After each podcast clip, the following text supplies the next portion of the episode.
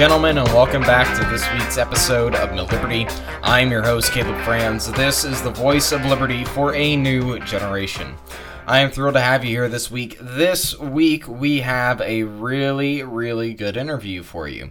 Uh, this week, I have brought on um, a candidate for uh, the Libertarian Party and the state of New York for governor in New York, uh, Larry Sharpe. And Larry is one of the most interesting libertarians because I think he has a really solid shot at making a really big impact uh, in New York. Unfortunately, the Libertarian Party, you know, I've never, I've, I've been fairly open about this. The Libertarian Party and libertarianism are not one and the same, um, even though they should be. Uh, at least the Libertarian Party should be um, touting libertarianism and, and be very effective at communicating those things. Um, that's unfortunately not been the case. But with Larry's campaign, he has really been changing the way that I have. Um, he's been really changing the way that I have been uh, considering that and changing the way that I think libertarian candidates um, look and, and are running. Um, I'm generally pretty much politically independent, and I vote for whoever I think that is the best candidate for liberty, whether they be a Republican, a Democrat, or a Libertarian. Um, and I got to tell you, if I was in New York, I would not pass up this opportunity to, to vote for for for Larry because he is a guy that gets um, libertarianism. He is the guy that gets liberty. He makes the Libertarian Party look credible. He makes the Libertarian Party look like a serious party, and very well could end up making the Libertarian Party one of the top two parties in the two party system in New York uh, State, which would be massive at the end of uh, the election in November. Um, and he's exactly the kind of guy who I want to bring on for um, one of our final episodes of our, our Liberty Candidate series.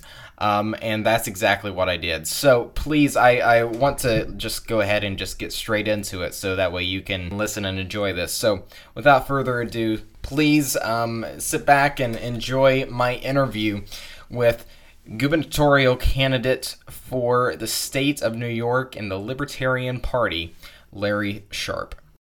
All right, Larry, uh, welcome to MilLiberty. I am thrilled to have you here. You are one person who I have been wanting to get on for quite some time, uh, and I'm excited to have you on. So, welcome to the program. Thank you so much for having me. I'm glad to be here. Um, yeah, so I really want to start the the episode off this week by um, having you get into uh, who you are, why you decided to run uh, for governor uh, in boring New York. questions. All right, I'll I'll yeah, be good. Yeah. Let's let's get the let's get the you know the nitty gritty stuff first, and then we'll I'll, get into get the juicy out. stuff. All right, yeah. I am a kid from New York City, born in Manhattan, um, adopted, raised by my adopted parents in the Bronx by Yankee Stadium until I was around ten or eleven or so. Moved out to Long Island to do high school out on Long Island and junior high school on Long Island. My father passed when I was around 11 or 12 years old. That was devastating for me and my family, as you can imagine. My mother was a German immigrant, um, and her family was in Germany at the time. So when he died, it was devastating for us. Um, when I was 17, I ran off to join the Marine Corps. I did about seven years in the Marine Corps. When I come back, my mother was already in trouble. She had been addicted originally to legal drugs and eventually illegal drugs. Mm-hmm. I tried to help her to get her back on her feet from that. I got out of prison, and it was uh, it was a bad time for us. Uh, after that, I decided we should start a business. To, so because she was always a uh, she was always a hostage. She was always a hostage to any job she had. She lied on every form to get a, uh, to get a job, and I didn't want her being a hostage anymore. So we began our first business. That business was a trucking business. I became a truck driver for a while, mm-hmm. and then I let them go off. My mom and my stepdad had that business for a while. I started other businesses and had other jobs. My next business uh, did not go well, so I sold it off. And I began this business, which I've now had for 14 years. I am a consultant, a trainer, a teacher. I do uh, training when it comes to leadership, sales, and marketing do some executive coaching, usually in finance or in tech or law. I actually also do some consulting with criminal justice attorneys. In addition, I've taught at the uh, several colleges, Baruch and John Jay, and I've been a guest instructor at the graduate level of both Yale and Columbia. I decided to join the Libertarian Party in 2012. I was actually someone who didn't care about politics that much at all. I was kind of a tr- tr- traditional kid in the 70s in New York City. I'm 50, so you know how old I am. Just turned 50 a couple days ago. Traditional kid in the 70s. Thank you. Yes, four days ago. So um, traditionally, if you're a New York City kid, you grow up that Democrats are good, Republicans are bad. And that's how I grew up as a kid. But then when I joined the Marine Corps, the Marine Corps is a very conservative organization, and I tended to be more Republican than Democrat at that point. Mm-hmm. But then I didn't care anymore. I was like, whatever. I was I was a guy in the '90s who wanted like Perot and Nader to win. If you know that back in the day, mm-hmm. those are the guys who were just you know not the mainstream. Yeah. And then eventually, I heard Gary Johnson speak. When I heard Gary Johnson speak in 2012, he was an entrepreneur, and I was already teaching post-industrial leadership as a consultant. I've been doing it for years. So I was kind of already, you know, there thinking about ideas of it's not about centralized control. It's about giving your leadership more freedom. It's about giving people more transparency and freedom in their lives to give them, you know, the ability to be innovative and translate that into government. And Gary Johnson was speaking my language. So he got me into the party. It's the first time I'd ever joined a party. And I became a party member in 2012, and I supported his candidacy in 2012 eagerly. And then I supported it again in 2016, uh, 2016 eagerly. But I also jumped into the frame myself in 2016 when I saw there was Trump and Hillary. I thought I got a shot at this, so I tried to run for the the Libertarian vice presidency uh, sure. uh, nomination. I lost that to Bill Weld, but I was still I still supported the ticket completely. And now in 2018, I'm running for governor of New York, and I'm running for governor of New York because New York was ranked 50th by Cato when it comes to freedom. We were bottom of the barrel. We beat California. We're number one. And we also are ranked the worst when it comes to retirement. So we're the worst state to retire in and the least free state. So if I can make impact and win here, the victory is so sweet and the victory is so amazing. Impact here means victory across the state. Winning here means changing this country overnight. That's why I'm doing it here. But also, I'm a New Yorker. I love New York. I want to live in New York. I'm raised in New York. My business is in New York. My family is in New York. And I want to do well in New York. So I can't do well if I don't change the state. Over 100,000 New Yorkers leave my state every single year. I don't want to be, I don't want to be part of that stat. So I have two choices change the state or leave. I don't want to leave. So your journey into libertarianism really fascinates me, mostly because I think it is sort of the the the way that most Americans view libertarianism today. They don't get into it because of Mises or because of Bastiat or you know all these different things. They get into it because of their real life experiences. Once once they do I don't eventually think so, get no. into it. I think people get into it because of an individual. I think if you ask most people. okay, that's an interesting party, that's an interesting take it's because they heard Harry Browne speak, or they heard Ron Paul speak, or they heard Gary Johnson speak, or recently in New York because they heard me speak, or some other person was running as libertarian or was speaking liberty ideals, mm-hmm. and they heard that person speaking. It made some sense, and that got them into it. I think that's where most people actually get into libertarianism. Well, let me let me amend that just uh, just a bit. They they understand the the sort of principles and stuff through life experiences, and then when they hear someone speak uh, the way that you just described, that is where the sort of light bulb goes off. Yes, I agree completely. You're right. Yes, absolutely, I agree. Yeah, yep, you're right. So so that that's really interesting. Tell me how that has um, has translated to the people in New York because you know you were just explaining uh, New York is not exactly um, a live free or die type state. it's it's it's well, bottom it of the barrel. To be now is the problem is because this is the issue. We are literally bleeding population. Mm-hmm. We have counties here in New York State that have one third of the population on Medicaid, one third on Medicare, a dwindling population, and a rising tax bill you don't have to be an economics major to figure out that's a problem. I mean, mm-hmm. that's common sense. It's a problem. Everyone can figure that, that out.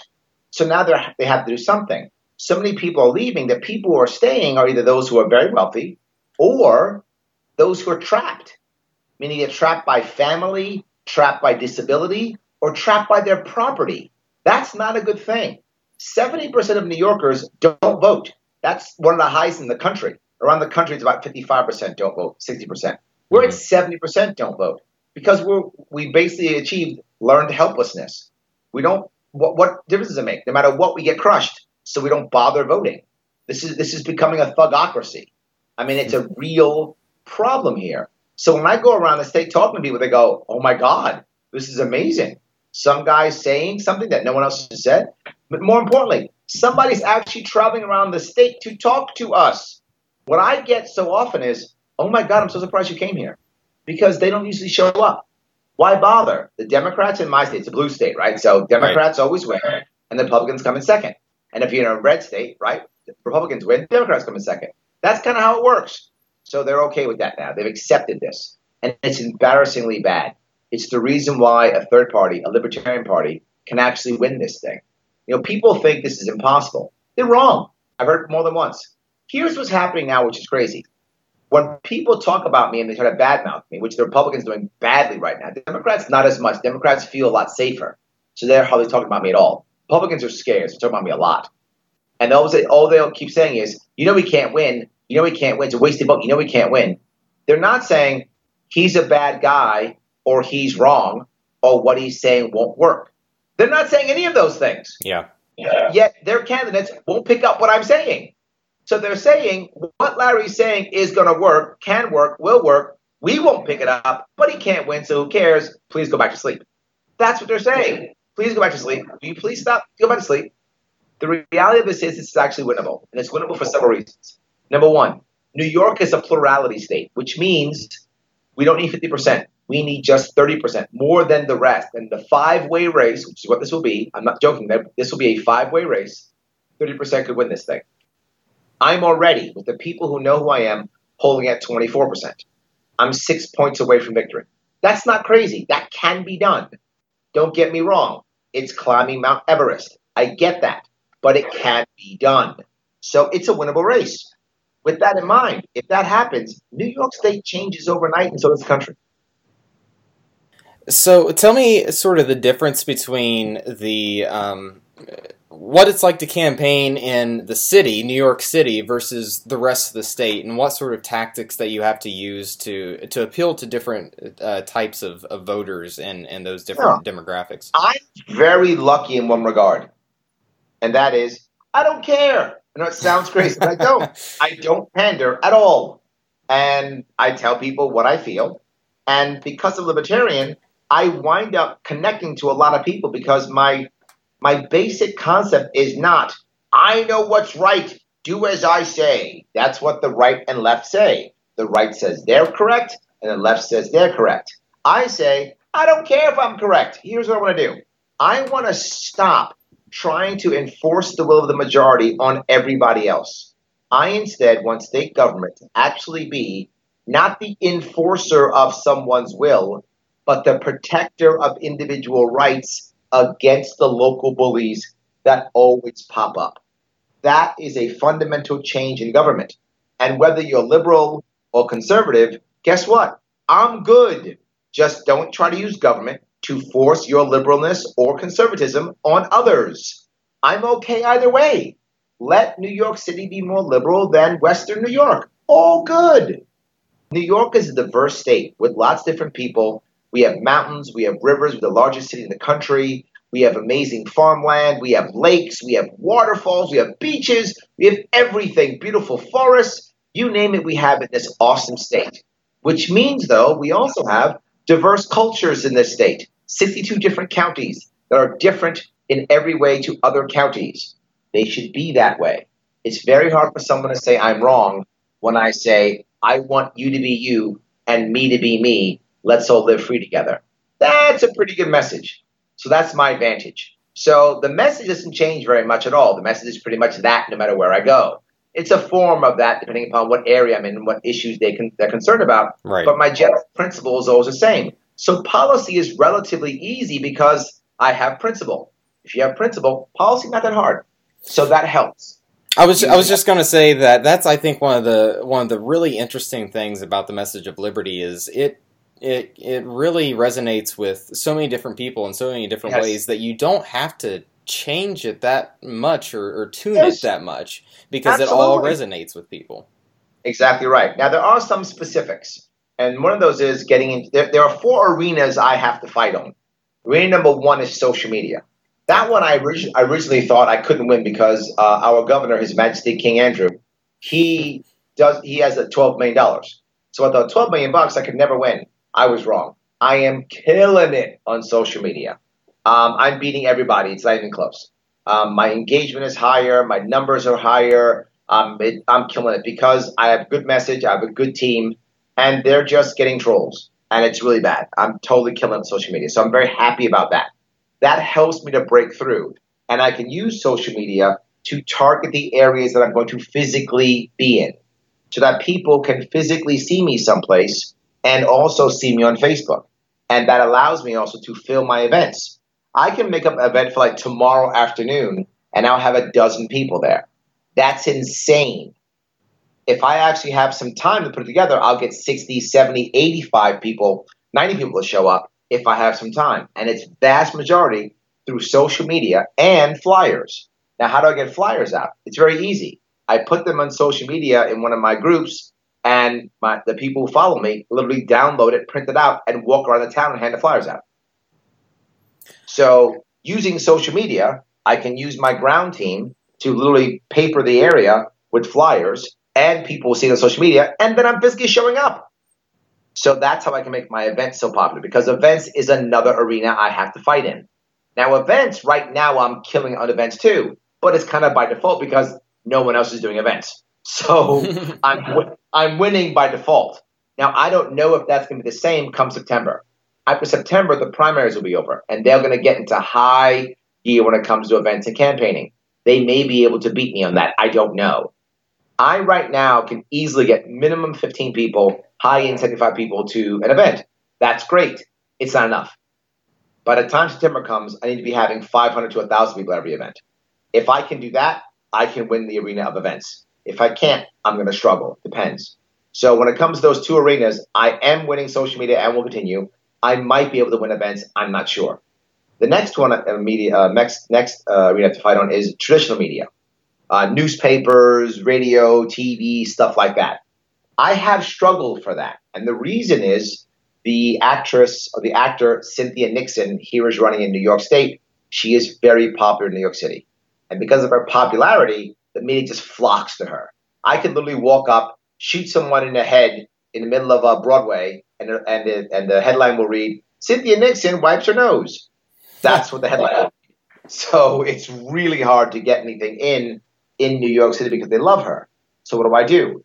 I spend a lot of my time now before her primary in other parts of New York State, Long Island, uh, North Country, uh, Southern Tier, Western New York. I go to those areas and they don't care about her.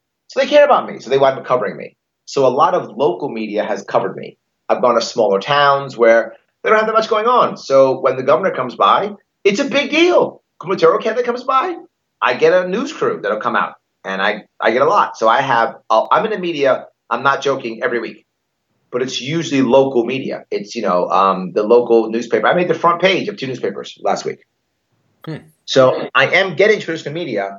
It's just most of it is um, local media, local newspapers, but the advantage of a local newspaper, and it's a big advantage people don't get, they say, well, this local newspaper only has like 500 readers. Yeah, but if you read a local newspaper, you vote. Right. That's exactly the person I want. If you read that newspaper, you vote.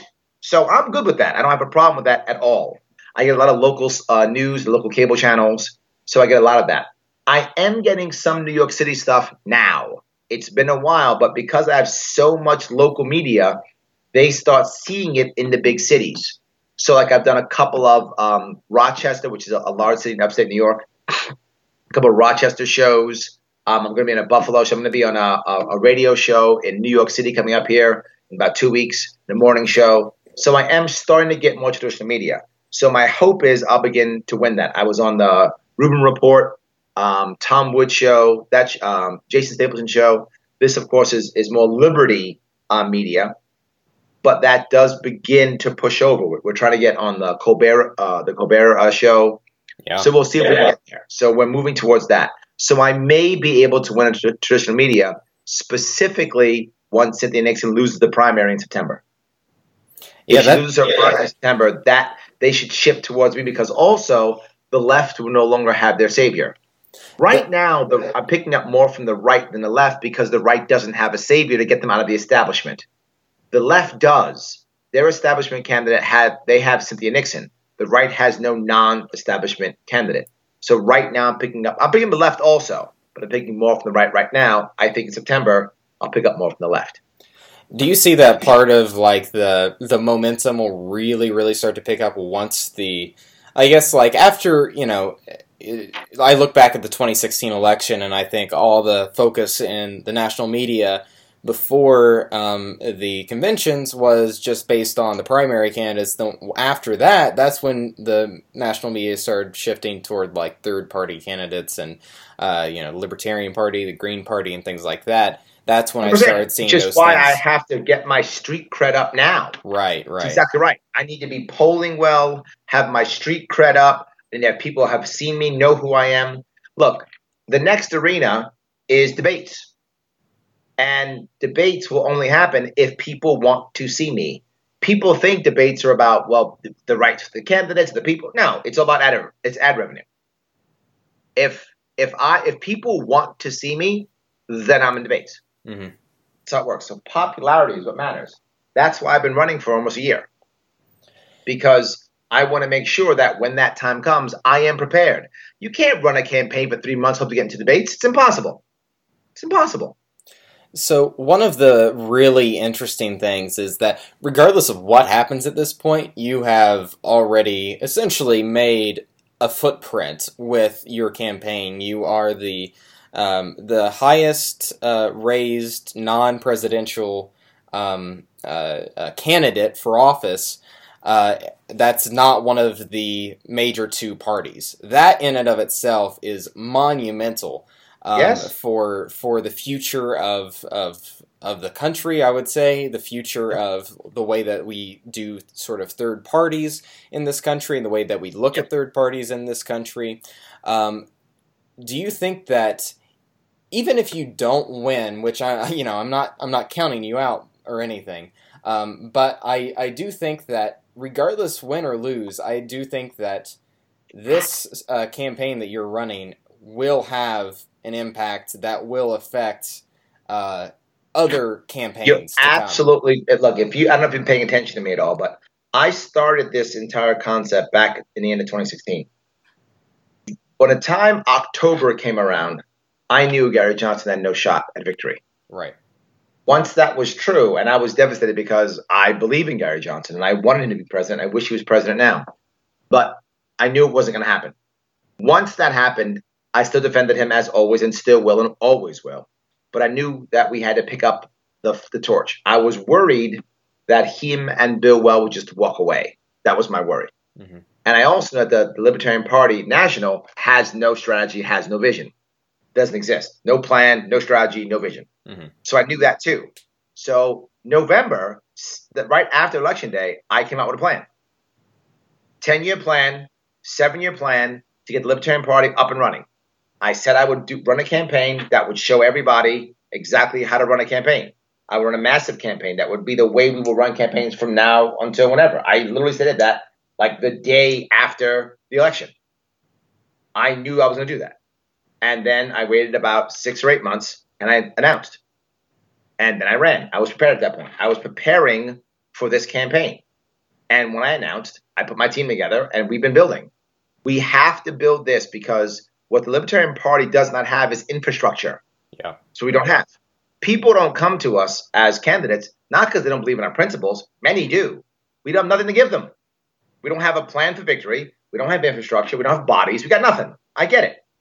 So instead, I'm building it. So I am building a plan for us to, to make impact in 2020. I am building a plan for us to build infrastructure.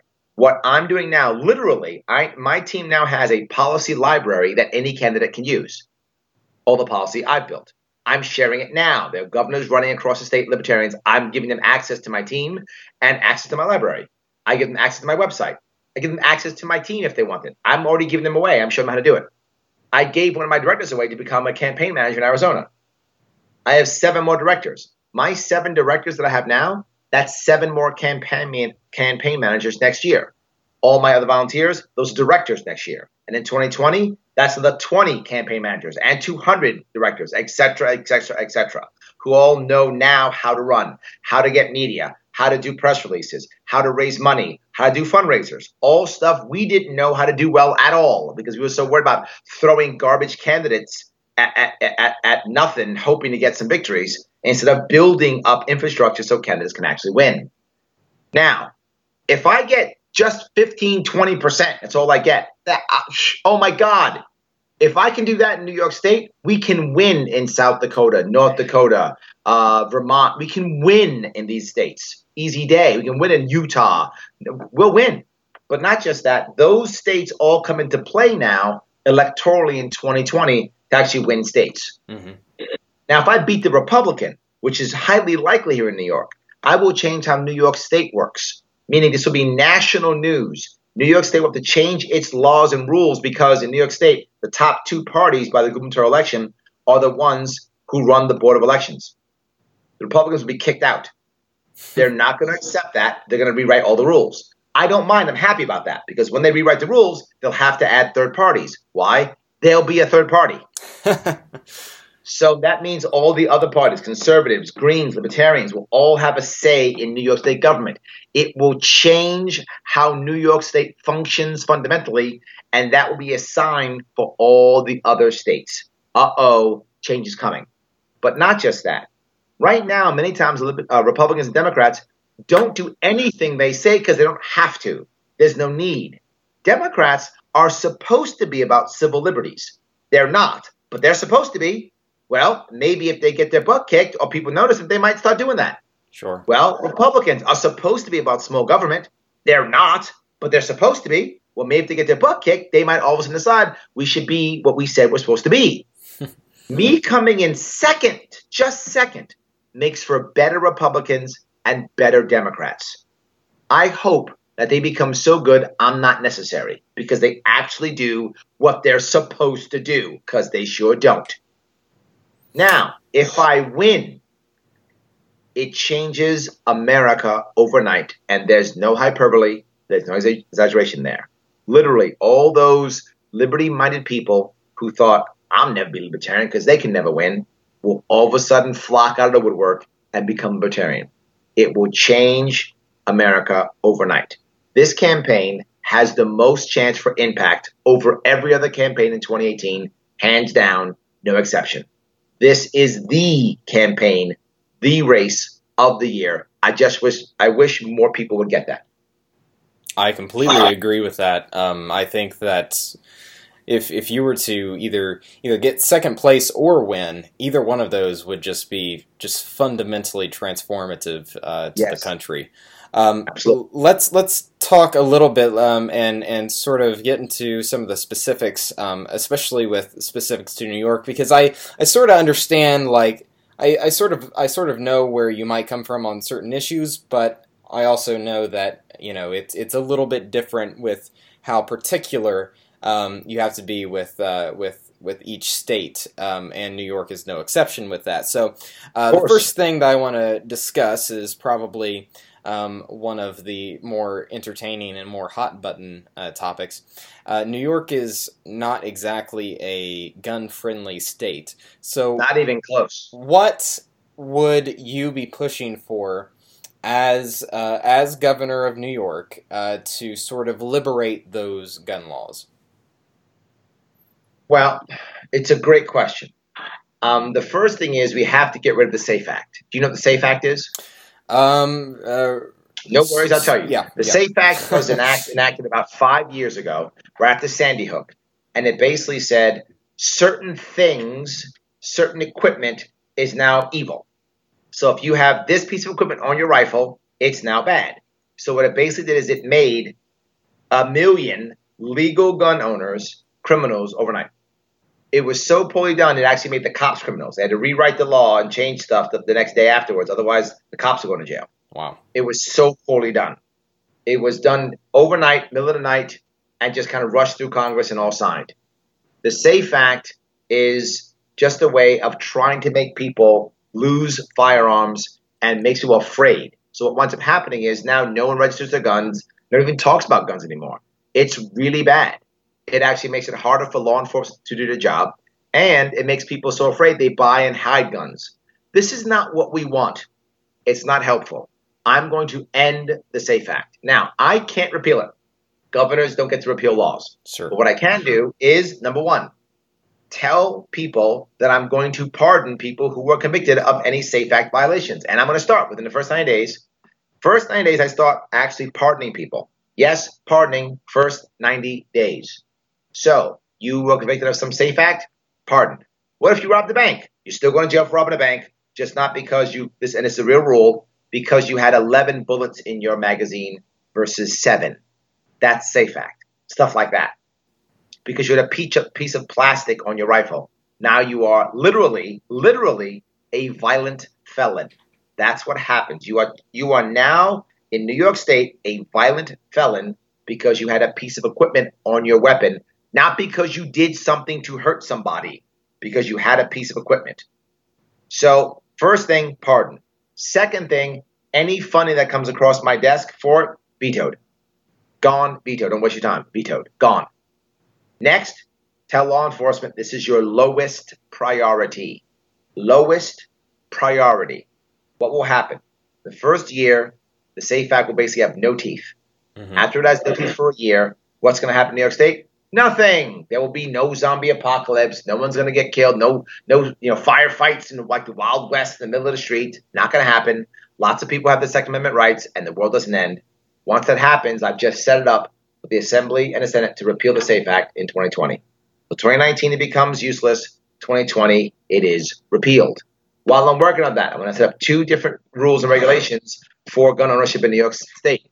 Sadly, now, if you have a legal gun in one county, you travel to another county, it's illegal, you're going to jail. That is an embarrassment in my state. I mean, that's horrible that even exists.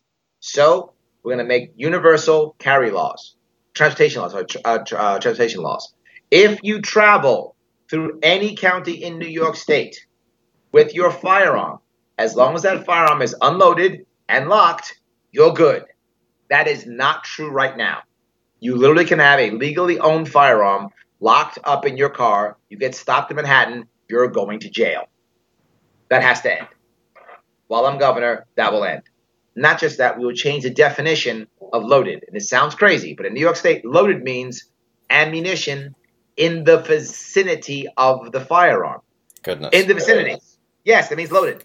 So literally, if you have your ammunition in the same bag, meaning it's you could have your gun physically locked in the same bag, a box unopened in your bag. It is loaded in New York State. That's a loaded firearm. Hmm. no, you will change definition to bullets in your gun. I know, sounds crazy, but that's what we're gonna do. Bullets in your gun equals loaded. Right. Not in your gun equals unloaded. We will do that. And last, we'll make pistol permits uh, 90 days. If you don't get within 90 days, it is automatically accepted. If they deny your pistol permit, they must give you a reason why, which is fine, reason why, and a method to appeal. That right now in New York State does not exist. That's the first step. We do those three things within the first two years. Now we can start moving to make New York State a more gun friendly state. The problem is we are so far down the road. Things like constitutional carry, right now, or is a bridge too far in New York State. Right now, we have a law that's sitting in our assembly right now called the red flag law. And this now allows teachers who see a student who may be scary or worried or a problem to now tell judges that we should confiscate their parents' guns. Yeah. That's insanity. Yes, that's where New York State's going. I just want to turn it around away from craziness to like something that's just not crazy. That's yeah. all. We do that in the first two years, then we can start moving further. Anything else is simply a bridge too far and not realistic. This thing may actually pass. Now, here's the problem with that. I'm a teacher. Some kid draws a picture of a gun. What am I going to do? I'm gonna, without question, go and have his his, his parents' guns removed. Someone is going to kick in that guy's door and say, Give me your guns. And if that dad says no, we're going to kill that kid's dad. That's going to happen in New York State. I'll guarantee you. That's going to happen in New York State. And don't let that kid that kid be a black kid. His father's dead. Right. He draws that kid will draw a gun on a sheet of paper. He just killed his father. That is going to happen in New York State, and I don't want it to happen. We have to change that. Um, so, aside from uh, gun reform, which I think you have outlined a, a, a pretty good, uh, you know, a few beginning steps to take um, as as governor, uh, what about uh, some economic reform, such as occupational licensing uh, reform? Oh, I think God. I think You- you that is what- probably the um, most Yeah. underrated economic uh, issue of our time. Uh, talk to me a little bit about how, how you're going to, Look, to the industry. I bring up all the time is the vaping industry. I bring it up all the time because the vaping industry is is be, is trying to be regulated. New York State is trying to regulate the vaping industry out of New York State, and there's literally no reason for that, just for control. Because damn it, we can. Because New York State does this. There's something new. Oh my God! Hit it with a stick. Ah, that's New York State. They, they're attacking the vaping industry. They, they attacked cryptocurrency with the dumb bit licensing. They got rid of marijuana and hemp. They push everything out because we're afraid. New York State is all about old money. We like good old fashioned Wall Street bankers. If you're not a good old fashioned Wall Street banker, why are you in my state? That's how we think. Everything else, hit with a stick. I bring up vaping because they're licensing vape shops. All right, here's the issue. You think about licensing, the image someone comes up with is, oh, licensing is good because now it'll be safer. No, licensing isn't safe. Licensing is for control. The, the, the vape shop owner doesn't, you know, take classes in CPR or learn about the damages of vaping or whatever. No, he just says, let me sign stuff so you can take my license away. Let me sign stuff so you can punish me at will. That's what he's doing. Licensing is just a barrier to entry and a way of the, of the state taking money from small business. It makes sure that big business wins and small business loses. Now, other example I bring up is things like dog walking and braiding hair. These are licenses in New York State. Why in the hell do you require a dog uh, a license to walk a dog or to braid hair? That's insane. Now the thing is, well, you know, safety. What safety? Jesus Christ! Shut, shut up! Safety for braiding hair? What is wrong with you? Do you, if, if you actually say that, are you that broken as a human being that you think someone is going to kill you by braiding your hair? If you believe that, please don't get your hair braided. It's insane. Here's my rule on this. General rule, guideline. Here's a guideline. Would you ask your friend to do it? Would you ask your friend to braid your hair? Of course you would. Why is there a license? Would you ask your friend to walk a dog? Of course you would. Why is there a license? Would you ask your, friend to take out your appendix? Of course you wouldn't. Get a license. I'm fine with that. Get a license for stuff that you wouldn't ask your friend to do. The problem is people say, well, you know, uh, not just safety. It's not just that. It's also, you know, these are businesses and they can afford these. Do-. No, it's not. The guy who starts um, a dog walking business or a hair braiding business, that guy or gal is not some millionaire. There's no big hair or that stupid. Big dog walking. This that doesn't exist. It's someone who's trying to make themselves better in some way, shape, or form. They don't have a lot of money. So Mhm. why in the hell would you make a barrier to entry for something like that? It's crazy. No, licensing is just a way for the state to take more money out of a small business owner, and it needs to be reduced tremendously to give more New Yorkers a chance at growth and making themselves better. I want happy New Yorkers. That's what I want. I think I think licensing is a perfect example of what is seen and unseen, um, and where what you don't see is the fact that, or what you do see is that the fact that you know all these big businesses can afford it, so why not? But what you don't see is all the you know hundreds of, of people who would like to start a business but just simply can't because they were slapped down before they even got the chance to. Yep. And that's essentially what what licensing, uh, They were occupational slapped licensing down does. before they had a chance, or here's the worst part: they started a business that starts working, so they get noticed. So now the state comes by and says, "Oh, How long have you been working this business? Six months? No license? Here's your licensing fee plus your six months penalty. By the way, you're out of business. Yeah, yeah. That's that's beyond, uh, I think, an economic issue. I, I, would consider that just a basic moral issue that yes. that we that we have to face because that is absolutely there's absolutely nothing good that you can make as a good argument to say that person should be put out of business just because he didn't have a license for the first couple months. That's correct. Yes. Um, so let's let's move over to uh, another favorite issue and favorite topic of of uh, libertarians, um, and especially in a state like New York, and uh, that is taxes. Ooh. What? Ooh. What? Uh, what are you planning to possibly do to unravel the uh, the tyranny of the New York tax code? Yeah, a couple things. Number one, um, I'm not a big tax cutter. Before with you, I'm not. It's okay. going to sound crazy, but I'm not. And the reason why I'm not is tax cuts are actually bad in general because they almost never are accompanied with reduction in spending. Mm-hmm. If you just cut taxes, that's a bad thing because what happens is either someone else pays the tax, gets shifted to someone else. So I lower your payroll tax, so I raise someone else's property tax. That's not good. Or we encourage debt. The key is to lower spending so you can eliminate taxes and simplify taxes. That's what I really want to do. So, for uh, the biggest thing I want to do is I want to eliminate the state income tax. Now, that is a step. that's a massive step. Yeah. Our state income tax is somewhere between 40 and 50 billion dollars a year. Yes, I said it, billion dollars a year. That's a lot. I can do it though. It'll take me about 4 years. Three things have to happen to make that happen. One is not enough. Number one, I have to find other ways of raising money besides taxation. And one of the things I've talked about many times, one idea is to lease naming rights to our infrastructure. For okay. example, we have we have a bridge now, which is the Mario Cuomo Bridge, which is an embarrassment. You literally have an imperial bridge to our royal family. Um, instead, that should be the uh, the UBS bridge or the Staples Bridge, right? Lease out the name to Staples or whatever company. I actually have a banker already in, in Manhattan who's waiting for me to make this happen because he wants in. He loves his idea and he wants to finance it. So when we start do, doing these naming rights, all of a sudden now, you know, Staples or whatever will pay 20, $20 million a year for, uh, you know, a, a stadium uh, that they use on weekends. How about a bridge that gets mentioned hundreds of times every year during uh, every day during rush hour? There's a million people go by it every day. Yeah, you pay $100 million for that. Of course you would.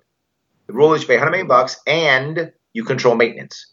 If they control maintenance, guess what? No more government contracts with cronies and my best friends and buddies and no show jobs and corruption. No, that part goes away because government's not paying for that. Staples is. Guess what else will happen? The potholes will actually get fixed because Staples won't deal with it. You'll actually have potholes fixed, maintenance is covered, and the state gets $100 million.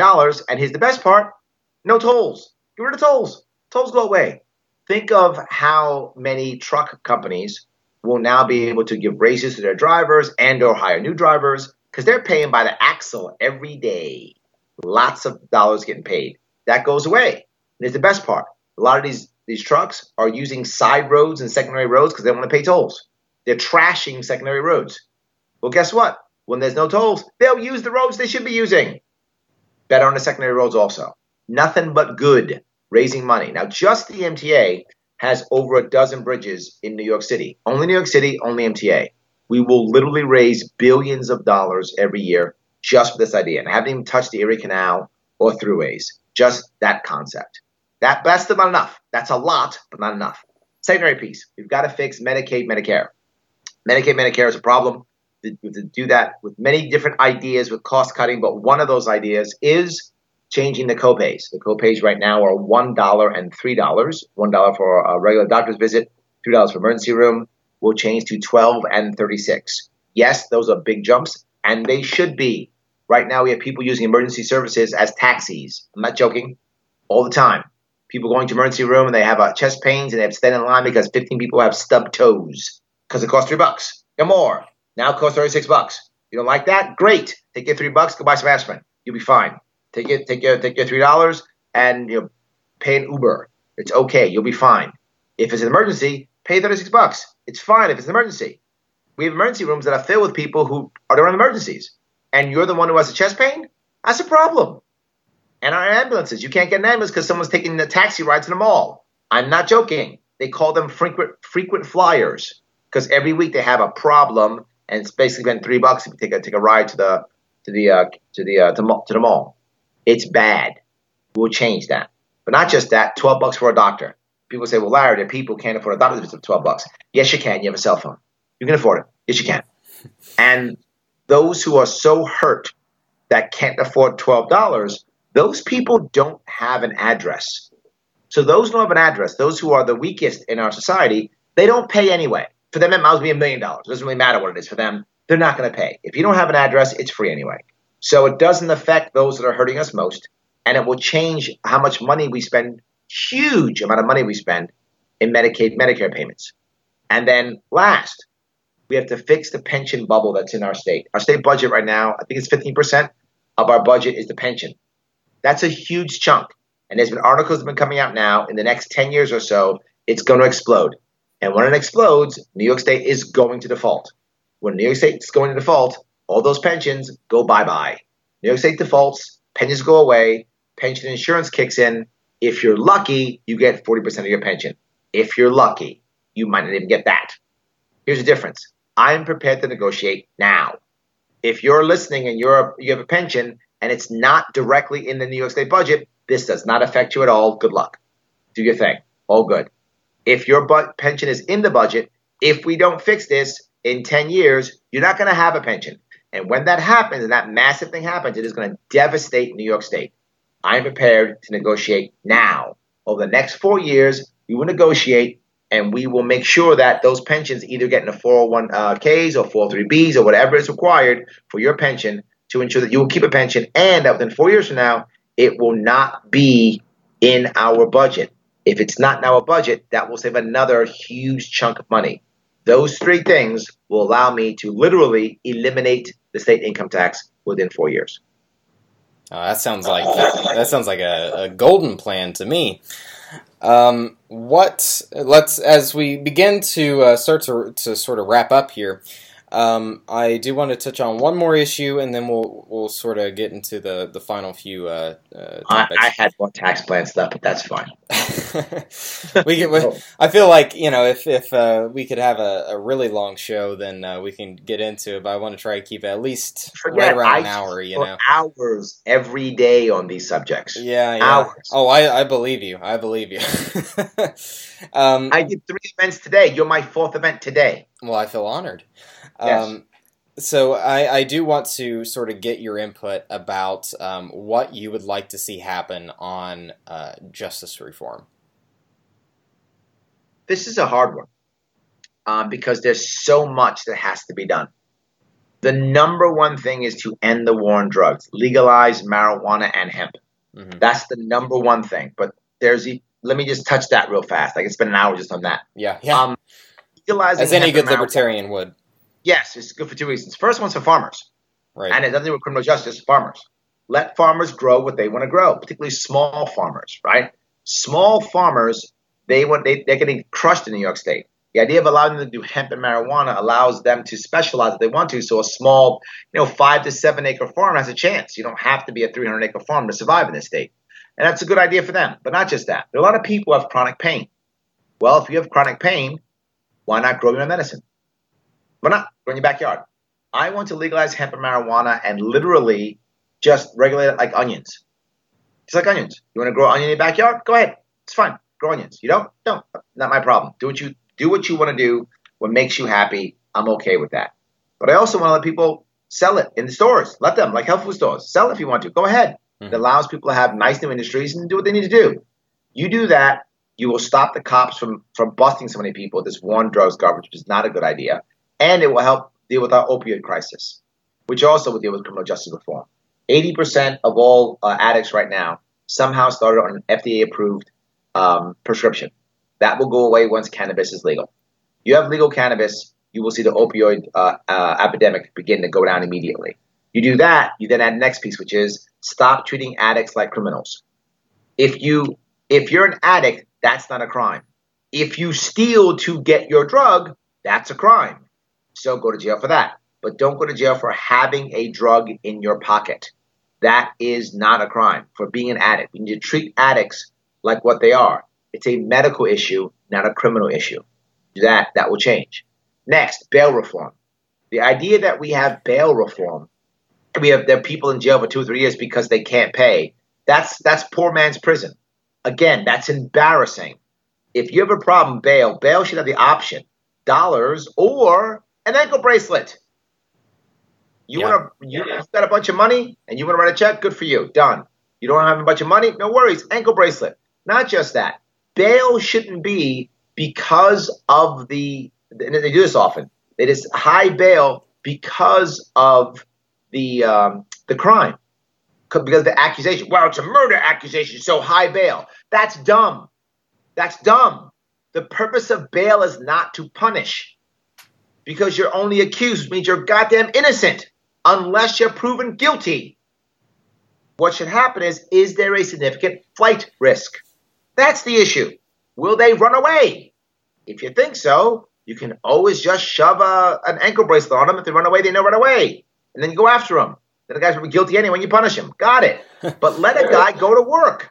Let a guy have his family. Because someone accused you of something bad, now you lose everything?